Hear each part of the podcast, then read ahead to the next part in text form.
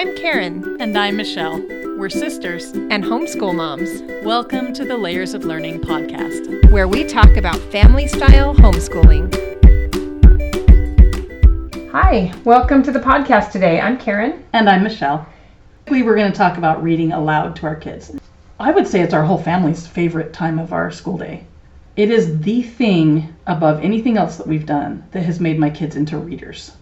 Oh, is, yeah. is me reading aloud to them. That's what makes them love books and love stories. Also, along those same veins, probably the one thing that has made them lifelong learners, I think, oh, because yeah. my kids love books now. And so even without me reading to them, they read so much on their own. It's surprising to me.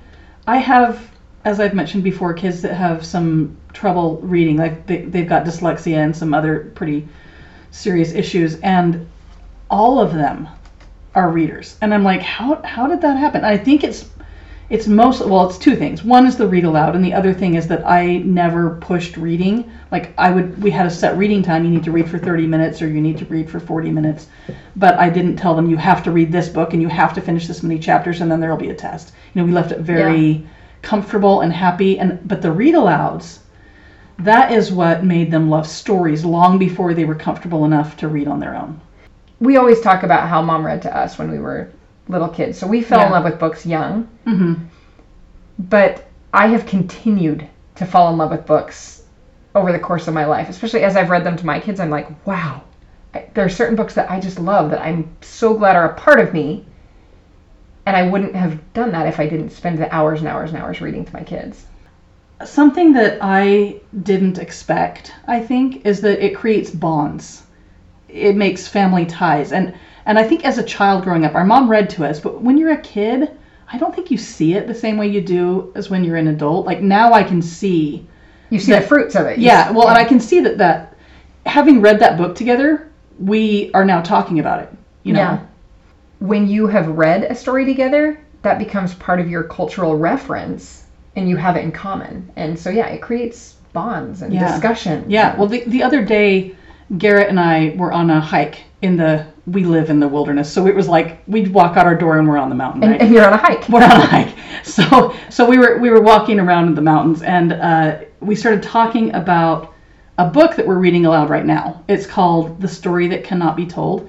It takes place in 1989 Romania. So that's that's the year that Romania had their revolution to overthrow their communist government, and they reestablished um, a, a republic, you know, and and limited government during that time.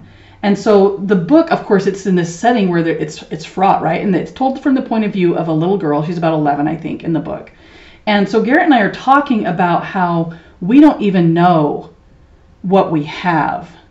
You know, that we have this freedom and we don't appreciate it because we're we're learning about this girl who has to keep secrets and she has to go away and hide and live with her grandparents because the Securitat is onto them. And you know, it's just like we don't realize how much we just take for granted. It gives you a picture into another world. Yeah. And so Garrett and I are having this great discussion about the importance of liberty and how important it is to have free speech and all these other things because of this book that we read. We had an experience, in other words, through this mm-hmm. book that we never could have had on our own. At least I, I really hope we never have Yeah. on our own, right? And so because we can see it through this other person's eyes, now we have had this shared experience through this book and we can talk about it. I think that's what books do. They open up your eyes to a world that you don't know. Even if it's a historical fiction that is our world, we haven't experienced all of those things. So if it's dystopian, if it's historical, if it's a biography of someone, all of these things give us a little bit of insight into someone else's life. And I love that. Yeah, it. I've heard it said that you can only live one life, but if you read, you can live a thousand lives. Yeah, You know? exactly. Another one that I think impacted us that we read recently is Where the Red Fern Grows. we read that recently too. I cannot get through the end of that book without crying. My kids actually were a little bit mad at me when I read that. They were like, "Mom, you knew that was the end and you read it to us? You're so mean." but you need to experience that without having to experience it, you know. yeah, well, and Garrett was annoyed because he's like, "What does a red fern have to do with anything?" Because you don't get to it until like the very Later. last page. Yeah. And so. He's thinking they mistitled this whole yeah. thing. yeah. And I'm like, just wait. Wait for it. Wait for it. Yeah. But yeah, you can have you can have discussions about that. I mean, with that book, you know, you can talk about how love isn't just romantic love. Sometimes we in the West reduce it to that level, but the love in that book it transcends that. You know that we're talking about a whole nother level of love, a deep, selfless love. Yeah. And with the the dogs and the boy and everything that he does to You you get to address love and loss yeah and I love his relationship with his grandpa, even how it was different than with his parents. Uh-huh. His relationship with his sisters was different still. There's so much that you can talk about in a simple story that I don't know, read alouds just do well, that for you. And, and think about this for a minute. That that's a kid's book, right? Most of our read alouds are kids' It, books. well, they are, and we're going to talk about how we choose them in a minute. But but think about how the best books always have these deep themes. They always talk about something more than just a pretty story, right? Yeah. And and so those are the ones that we choose for read alouds. All of my favorite books are actually like children's Junior fiction, yeah. I know. Okay, so Karen, what do you think makes for a great read aloud? Like, how do you pick this is a good book to read? this is ridiculous. But I took a literature class in college, and this professor was basically convincing us that we should never read an ugly book. He was like, they always say don't judge a book by its cover. Do. Which is really silly, and I can't say that I never read books that don't have attractive covers. But he basically said, We have a world of books. There are more books than you could ever read in your life, so choose the best books. And he wasn't really talking about covers. What he was talking about is how to choose good books. And his biggest criteria was actually does this give you a lens into another world in some way? It can be our world, but into someone else's eyes.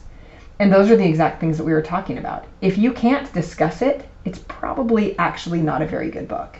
Yeah, and it's it, you can read fluffy books sometimes. I call them fluffy books. Yeah. Um, especially you know if you want a escapist, but I wouldn't pick those as my read aloud. But think of a book like Ramona Quimby. That's not one that we consider like a deep discussion book. And yet there are lots of discussion points in it. It makes you think about this little girl who had such a fiery personality that she interacted with the world a little differently. It, it, it still is a glimpse into a different world, especially now. When when we first read it, it was almost contemporary, like it was our times, Right. the 1980s. We don't want to say that too many times, but That was our childhood. that was our childhood.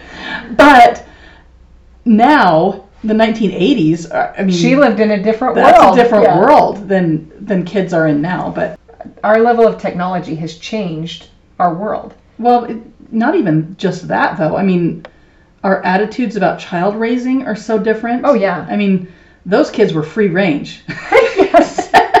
All kids were in the 80s. That was our childhood, right? yes. I remember us wandering off and we would play for the day and come back like at the end of the day. We knew we had to be back at five. That was always Yeah, yeah. five o'clock was chores. Uh-huh.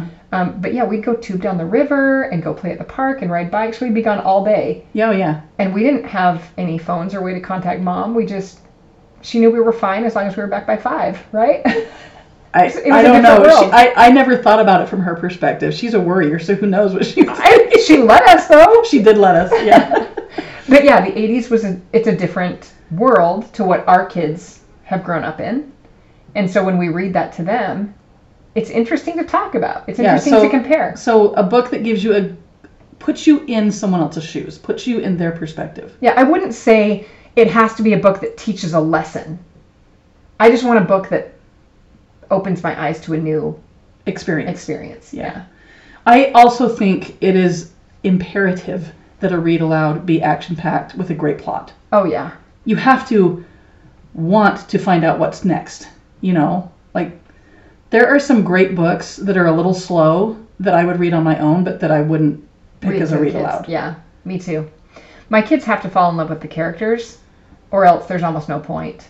They don't want to know what happens next because they don't care about the characters. Right. So you need good, interesting characters. I mean, in general, this isn't always true, but dialogue is really telling in a book. If an author is good at dialogue, then it's probably an excellent book. yeah, that's true. But I don't I don't really open the book and go, "Okay, let's check it over." Let's make sure it's okay. And I don't even read every book before I read it aloud to my oh, kids. Oh no, I don't either. But we have had books where we've said, okay, we've started this, we're 60% through, and we still don't care about a single character, and we put it down. We have done that. Yeah, we've done that before too. We've also powered through some. Yeah. So actually, Fablehaven has become maybe one of my kids' favorite series. And when we started that book, they hated it. Really? Yeah. They did not connect with it for a good portion of the book. And we powered through the first one. And right at the end, they were like, okay, we actually now want to find out. And we ended up reading the entire series. And then they read the companion series. And they love it. It's, I would say, probably their favorite read aloud of all time. But the first one was hard for them to get through. And I don't know why, but sometimes you do power through and you connect. Yeah.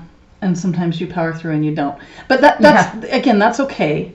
Um, How about you? What else besides a good plot, good characters? Is there anything that you look for? well, just in general, the writing should be good. Eh, Good writing, especially when you're talking about a children's book, means simple writing, straightforward writing, simple vocabulary, not childish vocabulary, but, But if- normal words. You and know, if they spend six pages describing the setting, that's yeah. you're like, That's boring. Okay, you went too far. You Yeah. went too far. too far. So you know, just just in general, good writing.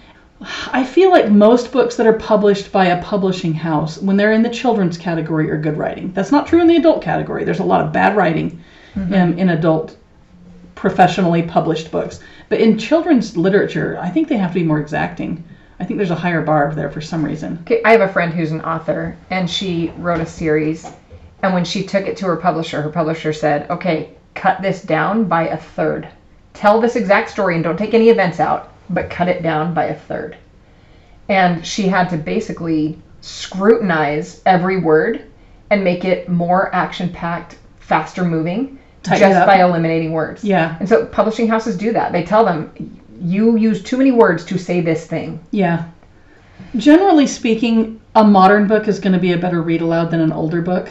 I mean, there are some like The Secret Garden is a little bit of an old book, and it makes a great read aloud. But it also is pretty plain, simple, straightforward language. Well, I think one of the things that you have to do is go, is this an old book or did it become a classic? If it became a classic, it's probably good. Yeah, but even some classics might be hard for kids. Um, you know, Treasure Island is a little bit tough to wade through. Yeah, but the great illustrated classics version of Treasure Island is awesome. Yeah, yeah, It's, it gets the story fast. And so with the classics, we often read those great illustrated classics versions. yeah, And that it basically takes the classic version, edits it down a lot so that it's way shorter, and you get the same story but in less words. So for young ones, I love that I can do that with my younger kids. They feel familiar with the classics, they're not afraid of them, and then when they're older, it's easy for them to read the longer versions. Another thing that's I think is important for a read aloud in particular is a wide age range appeal. Like like we were talking about um, where the red fern grows. That appeals to adults just as much as it appeals to eight year olds. Yeah. you know, it's got this wide age range appeal. Everybody can get something out of that book, and that's that's almost the perfect read aloud right there. That where the red fern grows is a as a great example of a perfect read aloud Yeah. because of that wide appeal. When you're thinking about that, though, you have to take in consideration your kids. If I had kids all under the age of eight, I probably wouldn't be reading chapter books at all. When my kids were that little, we just our read aloud was we chose 10 picture books. Yeah. Which is actually a lot, but I'd have them choose 10 books and we'd read the stack of books every night before bed. I would let them each choose one. We have six kids. So that was almost 10. That's almost yeah. We just always had a 10 book thing. I'd say, "Okay guys, go get 10 books." And we'd have a stack of 10 books and we'd read through the 10 books. And you know, if we got interrupted and we didn't get to it, that's fine. We still read. you But when when I had when I had kids who were older and I also still had little ones, I did read chapter books. Oh yeah. So, you know, we I the little kids just were allowed to come and go as they needed to. You know what I did? I read the 10 books when they were little, like the 10 picture Yeah. books. And then when I had older ones, we would read picture books and then we'd read, you know, our chapter in the bigger book that we were reading. And then now I don't have any picture book age, so now Right. we've kind of graduated to we all do that. But it kind of grew as our family grew. Yeah, so you just have to adjust it to whatever ages your children actually are. One of the things that I actually look for in the chapter book read alouds is short chapters. I don't necessarily not read a book if it has longer chapters, but I like shorter chapters because if we only have time for one chapter, we read one. If we have time for more, we're like, wow, we read five chapters. We were reading a book not too long ago set in the American Revolution. And it was a fairly good book. I wouldn't say it was a great book, but it was a pretty good book and it opened my eyes to some new aspects of the revolution that I hadn't known before. But the chapters were so long. Like it took an Can't hour. get through it. It took an hour to read one chapter. That was that was ridiculous. I was like, this needed to be cut up a lot more. It also needed to be edited way down, like you were saying about you know that good publishing houses will say cut that down. Stretch it down, Somebody yeah. they needed a better editor to tell them to cut out some of that stuff because it was the core of the book was great, great storyline, great plot, great characters, but it was a little wordy and the chapters were way too long. If it takes too long to get to the great story, people just lose interest along the way. I also think that any genre works. Picture books make great read alouds. Novels, biographies, nonfiction, we've done all of them. So I actually intentionally work at going across several genres. My kids, if they chose, they would choose fantasy every single time. I don't know about your kids. Is that their genre? fantasy is probably their favorite, but I've also got some nonfiction buffs, especially my youngest. He he prefers nonfiction, I think. My kids love fantasy. We read a lot of nonfiction, especially with layers of learning, but they don't fall in love with it the same way. But even though they're not in love with every genre, I'm like, okay, we need to read a mystery book because we haven't really read one in a while. We need to read a historical fiction. I want to read them a biography. We try to stretch across the genres so that they can experience different things. I let them choose a lot, but I also choose books so that they're stretched into places that they wouldn't go on their own. Now, because we love read alouds so much and we love books so much, all through the layers of learning units, we have sidebars called bookworms. The very first one in each unit is intentionally set aside kind of as a read aloud suggestion. Like everything in layers of learning, it's a suggestion. It's not a checklist of things you have to do. But we've chosen a book that goes with the unit that makes a great read aloud and then all through the rest of the unit there's other books that you could either read aloud or you know hand to your child but we love those bookworm sidebars Okay, so this is one of the things that has become a favorite of Layers of Learning families that we didn't expect. When we described the new Layers of Learning program, I don't even know if we mentioned it. Did we mention that we added those? i don't remember I don't. that we, was we changed a lot in you know from the classic version to the new, and this is one of the changes that we decided to add bookworms sidebars. And before we added them, this has always been something we've done. We've always read aloud to our kids, but we decided, hey, let's put it into the program so that other people can see the kinds of books that we're reading. And so we've incorporated those in. And when I ask what's your favorite thing about the new layers of learning, that comes up more than anything else. People love having the bookworms suggestions. So I'm really glad we added those in. i am too We have loved reading the books that we suggest to you too. It's fun to have a full gamut of it. But they're not required and they're not really super specific to the topic. They're connected in some way. right so sometimes they're connected closely and other times it's looser it depends on how easy it is to connect the subject i mean there's there's not a lot of nonfiction or fiction books about chemistry for kids it's just really hard so you It's know hard for art too. yeah It's art really is hard. hard to find books So it for art. depends on the subject. But like, here's an example of one from the Earth and Space course. There's the Planet Earth unit, and the bookworms that we choose as a read aloud is Jules Verne's Journey to the Center of the Earth. And the original, I would only read aloud probably to teens. But you know, right in the sidebar we say find an abridged version to Yeah. read aloud to all of your kids, because I mean it's it's a great story and it's not connected super carefully to planet Earth. I mean, obviously it's it's a fantasy version of Yeah. Earth, but it still like sparks your interest and you think, what if it was like this, you know? Yeah, it's a connection and it creates talking points.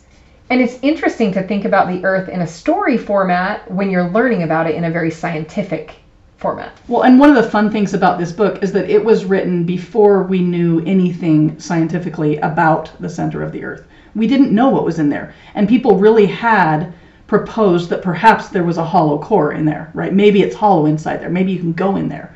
And so this novel was written at that time when people were still asking questions about what's under the Earth. And so the author, Jules Verne, wrote, "Well, this is what I think is under there." You know, it, it, it's kind of it's a great way to have a discussion about how science advances and how the ideas we think might be true will often end up not to be later. But it doesn't matter. It's all about the process and you know figuring things out and and then you can also have the discussion about what if it was like this. You know, Yeah. One of the things that I think would be overwhelming to people if they looked at the bookworms and they felt like they had to read all of them, you couldn't. no, there's not time. There's no way you could. But I enjoy having it there so that you can go, okay, which one of these would be our favorite? Let's pick this one up and try it. And you will end up trying things that you wouldn't have probably read. And it jogs your memory too, like oh yeah, that book. You know, like yeah. kind of kind of helps you remember to keep these things on your radar and oh yeah we can read that during this time or Michelle, imagine like imagine all four years of layers of learning, and you've got a bookworm suggestion, just that first one even. Just take that first bookworm suggestion in each unit. If you had that library, like each one of those books, so basically four books for each month for each month, but put all of them together on a bookshelf and think of that library, you'd be like, oh, I have a beautiful library. Yeah. because they're just great read aloud books. they're great books yeah So we're going to list off a whole bunch of our favorite read alouds. You already know them from the bookworm sidebars. We're basically telling you we're putting that into the program. But a lot of you often ask us, what are your favorite read alouds with your kids? So we decided, first of all, to ask our kids, and we started jotting down what they said. We're going to list off a whole bunch of books that we like. I don't want you to get out a pen and paper or anything. You don't need to do that because we're actually going to create a link so that you can see all of our favorites. So if you go to the show notes page on layersoflearning.com on the podcasts, you'll be able to see these books that we're mentioning that are our very favorites. We're not going to do this in any kind of a um, unit by unit order because you see that in the bookworm sidebars, but we're just going to tell you a few favorite books that we've read with our kids. well not all of these that we're going to mention are in the units necessarily there's there's more like we're going to mention more than are in the units. Right, or things that are outside the units. But one one karen that my kids loved which i didn't expect them to love but we all loved it is gifted hands. It's the ben carson story and it's a biography. We chose the young readers version. I like the young readers versions whenever there is one Uh-huh. because they're shorter and they often if there's something that might be questionable they take that out you know. Yeah. but but that story was so inspiring to us Biographies amaze me because when I pick it up, I think, uh, I don't know. I don't know if this is really going to interest us. Almost every time we read a biography, we get interested because you just get to see into someone's life. It's interesting. well and it's almost always someone who's overcome something Yeah. right otherwise they wouldn't be writing That's why the book was written about them. yeah yeah One of the book series that we ended up loving, and I was surprised by it, was the Vanderbeekers series. And it's just a story of a family who lives in New York, and it's just these kids' adventure. This was actually recommended to me by one of the Layers of Learning families, and I had never heard of it. And she said, Your kids will love this. And they did love it. It's a little picture of this life of a family in the city. And my kids have only experienced really the country. I mean, we've experienced the neighborhood, we call it, but never the city, what it would be like to live in the city. And it's a fascinating story of everyday life with these kids. We loved that series. Um, one that we loved is Gentle Ben. This is an oldie. I mean, it's from, it's one that our mom read to us when we were children. It's about a boy who uh, finds a bear cub. He lives in Alaska, and he finds this bear cub and he raises it, and it gets too big for the town. And so there's a big, you know, what are we going to do with the bear? And that's kind of the, the conundrum of this story. That's one of our favorites.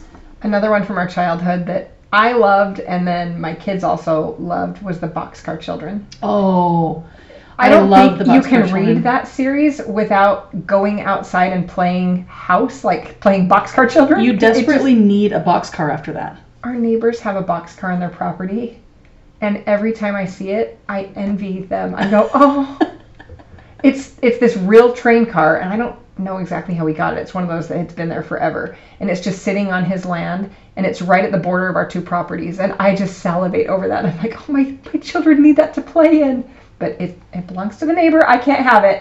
but the only reason I would even want it is because I fell in love with this book. One that we listened to on a family trip, we listened to an audiobook, is called Shipwreck at the Bottom of the World. It's about Ernest Shackleton and his ill fated attempt to reach the South Pole. They get stuck in the ice, and it's an incredible story because they should have all died, but he got them all back to civilization. Every single member of his crew, he helped them survive, and they all made it back. It's an incredible story. Fascinating. Yeah, and we listened to that when we were driving. That that my kids weren't even that old. Like a lot of them were pretty little, and the the youngest ones don't even remember it anymore. It was you know a long time ago, but they're stuck in the car. What are they going to do? They listened to the story. it was really good. It was very fascinating. Uh, I would say another one from our childhood that I loved, that my kids also loved, was Charlotte's Web. That's just a classic that, Yeah, all of them by E.B. White. Everything yeah, anything. Yeah.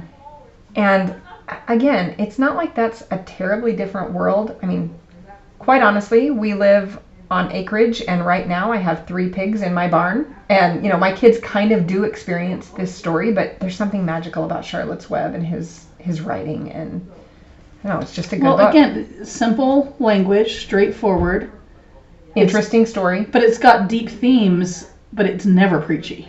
Yeah. And that's that's the best kind of books. Yeah, you can spot the themes, but they're not like we wrote this book so that you learn this theme. you know, Yeah. did your kids like the Little House series? Did you read that to them?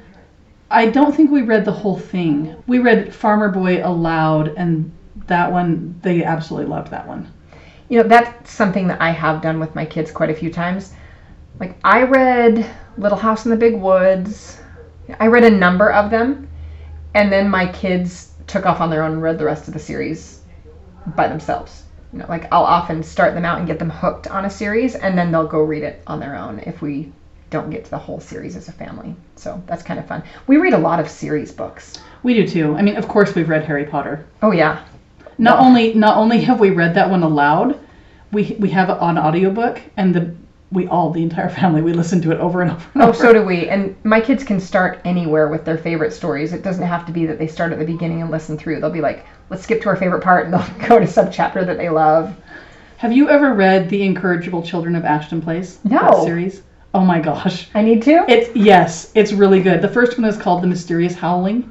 And it, basically the story is this governess, very young, she's like 17. She she comes and she lives with this wealthy family who have adopted these children who they found on their land. Okay, so these are feral children that were found on their land. And so she's the governess to these three feral children. I love feral children. And she, it's the most hilarious because she's this very prim and proper governess, and she's always telling them, "Now don't, you know, be careful drinking your tea," while they're running around the room howling and ripping down the curtains. Playing in the mud. but she's super effective as a governess. It's it's it's a funny series, but it also has a really good plot. Like it's it's just very good. uh, my kids love the Ranger's Apprentice series. Oh, that's one of our favorites. And then they see we read that entire series together, and then they read the companion, like the Brother Band. yeah, the Brother Band Yeah. series on their own. Mhm. Like I've read some of the Brother Band series, but they've read all of them. and the Royal Ranger. Oh yes, yes, we have that on our bookshelf too. We have all of them. We also read The Boy Who Harnessed the Wind. This is also a biography. It's an autobiography by William Kakwamba. I'm not sure I'm saying that name right, but he is a young man from Malawi, and his family was in poverty, like most people are in Malawi. Mm-hmm. And it talks about this his struggles of trying to get an education. I mean, it goes through, he's going through the middle of a famine. In Malawi, in order to go to school, you have to pay, and his family couldn't afford the school fees. And so he goes to this little local library that had been set up by charity, and he he doesn't know how to read English, so he teaches himself English so he can read the books in the library that are about electricity. And he learns about electricity, and he learns to read English. I mean, can you imagine? Like you're it's a completely different language, different characters, everything about it is different. Like imagine you're just thrown and you've got a Chinese book and that you have to learn how to read out of that. I mean, it's just incredible. His story is incredible. and it's not probably simple reading no, because it's technical reading. yeah, and he had to get help from various people and it- you know at different times people help him out and stuff but he builds a windmill in his village that they his family uses to charge cell phones and to turn on lights they didn't have lights they couldn't charge their phones some people in the town had phones but it was really hard to get them charged and i'm like wow i mean just just thinking about that world and, this this book is very recent william kamkwamba is still a young man Wow. you know he's he's an engineer now he came to the united states and got an engineering degree I feel like he should have just earned an honorary degree by what he did. and he's working on windmills. Yeah. so, Wow. So it's it's pretty incredible. His story is amazing, and so this is very recent. You know, it's history that- impossible to read a book like that and not value your education a little bit more. Like you don't even realize what you have because Yeah, well, it's compulsory. electricity. I, I don't think we Oh, yeah. realize how important things like electricity and plumbing are Because we have them. because we have them. We forget that if we didn't have them, life what it would be like. really hard. And Yeah. going camping for a week is not the same as not having electricity ever. No, and yet camping does remind me how much I value. that's true. Although I really can't say like we camp in an RV. Both you and I camp in RVs, so we can't well, even. now. Yeah, but I mean, I also backpack. but I'm saying we're pretty posh. Yeah, that's true. Even our backpacking gear is posh. I mean, he talks about you know not having shoes. You know, it's just it's a completely different. It was very very eye opening, and we now know where Malawi is, and we will never forget. You Yeah. know what You this connect. country is like. You connect, yeah. Yeah. Um, a series that we loved was The Land of Stories. Did you guys read that one? Yeah. That's interesting because it takes all of the familiar, think familiar fairy tales, and it connects them into a new story. So you come across Snow White, you come across all of the characters that you already know, but their personalities are a little bit different than what you expect, often a little opposite of what you expect.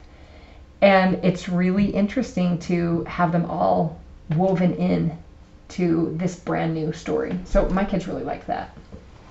Uh, one that we love is Summer of the Monkeys, and that's also by Wilson Rawls, who wrote Where the Red Fern Grows. It's the same author. Great author. Great author. Yeah. That's one that we read as kids too. Yeah, and Rascal. Do you remember Rascal by Sterling North? Yeah. Rascal's a great book. It's set during World War II, and this boy adopts a raccoon, and there's a lot of mayhem that ensues. See, stories like that make me know I never want a raccoon. yeah. And yet, there are people who love them. yeah. Um, the Indian in the Cupboard. Oh yeah, we've read that one aloud too. So this is, yeah, you're probably familiar with it. I don't know. Does everyone know this book, or is it just? Everyone in the United States probably does. Yeah, it was read to us as kids, so I- it was one of the standard ones. But about this little toy who comes to life. Right. Omri puts him in a magic cupboard, and he turns the key, and the little figure comes to life, and he has adventures with the figure, and who's who is now a real person, Yeah, right? really So, alive, not yeah. just. yeah, not just a not just a moving toy, but a miniature human. Yeah. So, it, and it takes place in New York City, which again, New York City is a foreign land to us here To in, us. in the wilds of North Idaho. it really is. You know It's a that diff- it's a it's a different world. completely different culture. No, when my kids go to New York, they're always like looking with wide eyes, like, "Oh my goodness, it doesn't feel like this is America." And I'm like, a lot of people who come to America, this is the place that they come to experience America. But this is so different than our America. It's Yeah. funny.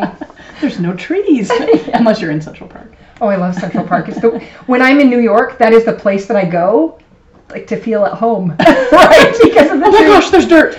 Let's go climb some rocks. there's a flower. Yeah. It's our everyday existence here, but Yes. that's like that's the park there. yeah. Another New York one is Cricket in Times Square. Oh, I love the cricket in Times Square. I've read that one It's a lot. great, great, great story. Um, what I don't know. What are you guys reading right now? We're we're reading the story that cannot be told, which Oh, I mentioned yeah, earlier. Yeah, yeah. That, that takes place in Romania. We're reading a series called The Unwanteds. Have you heard of that one? No.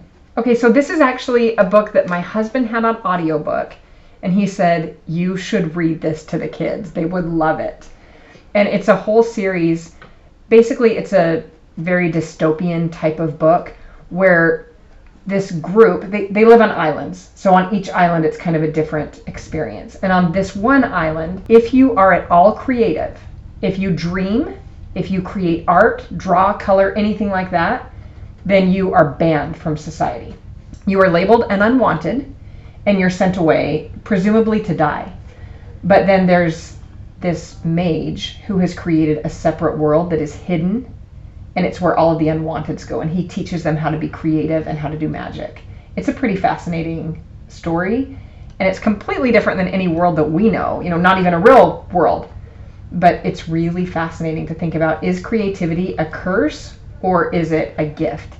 And in the land where they were banning it they were afraid of it. They were afraid that if someone was creative they might come to power they might do something scary you know become magical in a way that could threaten the others. And so they just kill off all the creative people. Well, that sounds deep and a little bit depressing. it's not though. It's it's actually these little kids who discover magic within themselves and they discover loving painting and drawing and being creative in all sorts of ways and they talk about how creativity is across the board it's not just an art thing it's about Right. everything right. so that whole part that's deep and scary is maybe the first little part where they get banned and then you enter their magical world where they Okay. Okay. where they thrive We should check that one out. Yeah, I haven't read that. it's really really good On a, on a lighter note, I love Pippi Longstocking.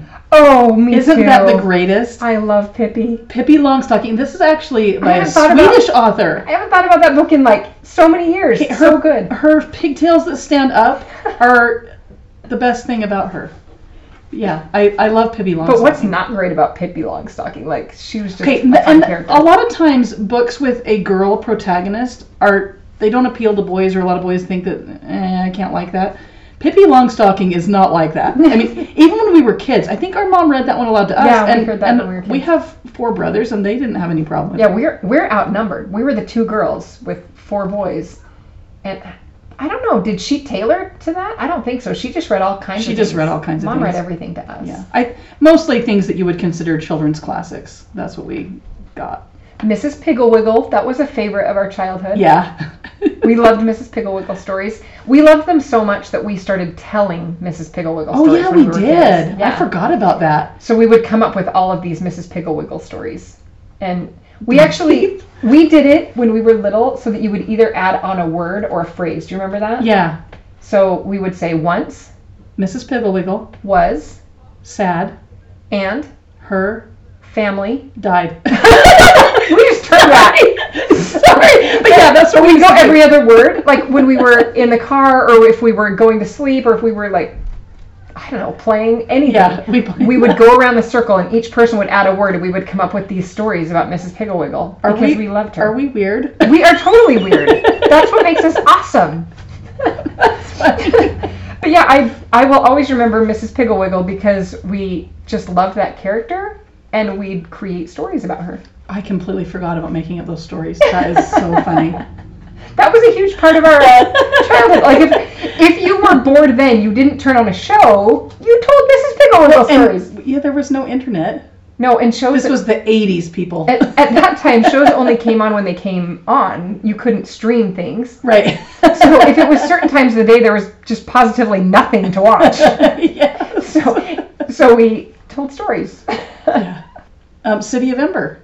Oh, You read oh. that one aloud to your kids, right? yes. City of Ember. That's a I, I one. love that as you're reading that. So it's a book where you don't even know what's happening in the story. Do we ruin it for people? Do they know? Do we tell what it's don't about? don't tell the end just tell the beginning how they're in they're in an under they're they're living in this world where everyone's assigned a job and like when you turn was it 13 or something like that Yeah, you're assigned a job and the the main character becomes a runner like she's a messenger girl right Yeah. And she has to deliver the messages because they don't have another system for communication. They don't have phones and, and it, they have to keep the lights on the electricity going and she starts to wonder what's going on because they keep having blackouts the lights flicker. the lights are flickering and people are starting to talk about how they're running out of food and they're getting scared and they're not sure what's going on so it's it's kind of it's a dystopian book but again it's told from the point of view of a child so it's not terribly dark it's but it's, It's not, adventurous it's not scary, but you don't know what's happening. And then Yeah. at the end, you kind of figure it Everything all out. Everything is- yeah, everything is makes revealed. sense. Um, an absolute favorite of ours is Sadako and the Thousand Paper oh Cranes. yeah that one's actually pretty short but it's good huh It's really short. It's one of those books that you just read and then never ever forget yeah because you connect with this little girl who's dying of cancer. I don't know what it is, but like you can read about an event in history and it's just whatever it happened, right? But then when you read someone's personal story about it, it makes it real. You care. yeah, it All changes everything. Yeah, it's that seeing through their eyes bit. Yeah, yeah, it makes it personal.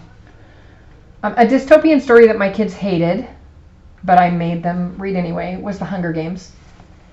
And that was, I mean, they hated it because they were like, Mom, this is horrible! I hated it too. And you can hate a book, though, and still love the discussion Yeah, that it you, spurs. you can you can love what it talks about. Yeah. So I, I told them going in, I know that you will hate this book. That's okay. This is one that I want you to read because I actually That's also one I wouldn't read aloud if I had small. No, I wouldn't read that to little ones. Some of these are books that we read to our teens. Um, even we read To Kill a Mockingbird. That's another great one for teens, full of discussion. Well, I'd say like fifth grade and up, not just. Well, yeah, teens. I, I'm saying Maybe- the, maybe the like 10 picture book old. crew. I wouldn't try yeah, yeah. I probably wouldn't read that to eight and under. It has harder vocabulary and bigger discussions than I would want to have with my young young kids. But one that has the same kind of theme as To Kill a Mockingbird is Roll of Thunder, Hear My Cry. Yeah. Remember that book? Yeah. And that is one you could read with younger kids. Yes. Uh, another great one that is it's kind of impactful is When Hitler Stole Pink Rabbit. Oh yeah. We read that aloud. And, and that, of course, it's during World War II. A little Jewish girl and her family flee Germany and go to live in France. And it's all about her struggle. But what I love about in. that book is that it's taking this heavy topic, you know, World War II in and of itself, heavy. Yeah. Uh, you go, how do I read that to a kid? This makes it so you can read it Yeah. to a kid. Well, and this one is, is not just about the World War II aspect of it, but it's also the Holocaust, which is even Yeah. heavier than Heavier. just, you know. So, yeah, and, and it is, I think sometimes when you take a book and tell it through the eyes of a kid, it makes it so you can read it to a child. Like, it's still on the, the child's level of understanding. And, you know, Yeah. another World War II one, Snow Treasure. Do you remember that book? Yes. Snow Treasure is awesome. I remember loving that when I was a kid. Mom read that one to us. She did. She read so many books to us. I know when we say she read this to us, she read this to us, I'm like, it's amazing that she read that much and it's amazing that we remember it. Yeah. But we do. yeah, we remember it. Do you remember her reading Hatchet?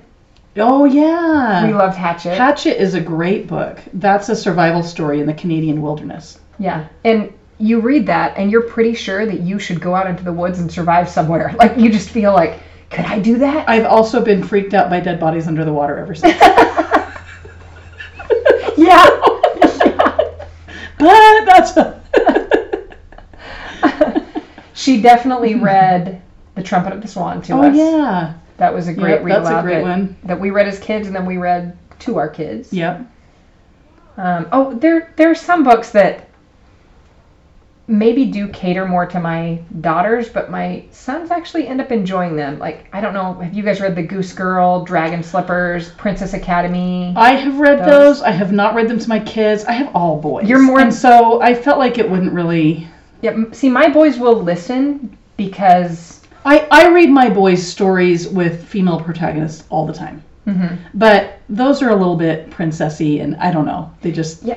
But even like the the Princess Academy, I kind of wish it didn't say that title yeah. because Yeah. it's actually a great It- story yeah. that boys would enjoy boys too. would enjoy too. That's true. But it's hard to get past the cover and if- the title. if yeah. you have six boys. You know, like how are you going to sell them on that one?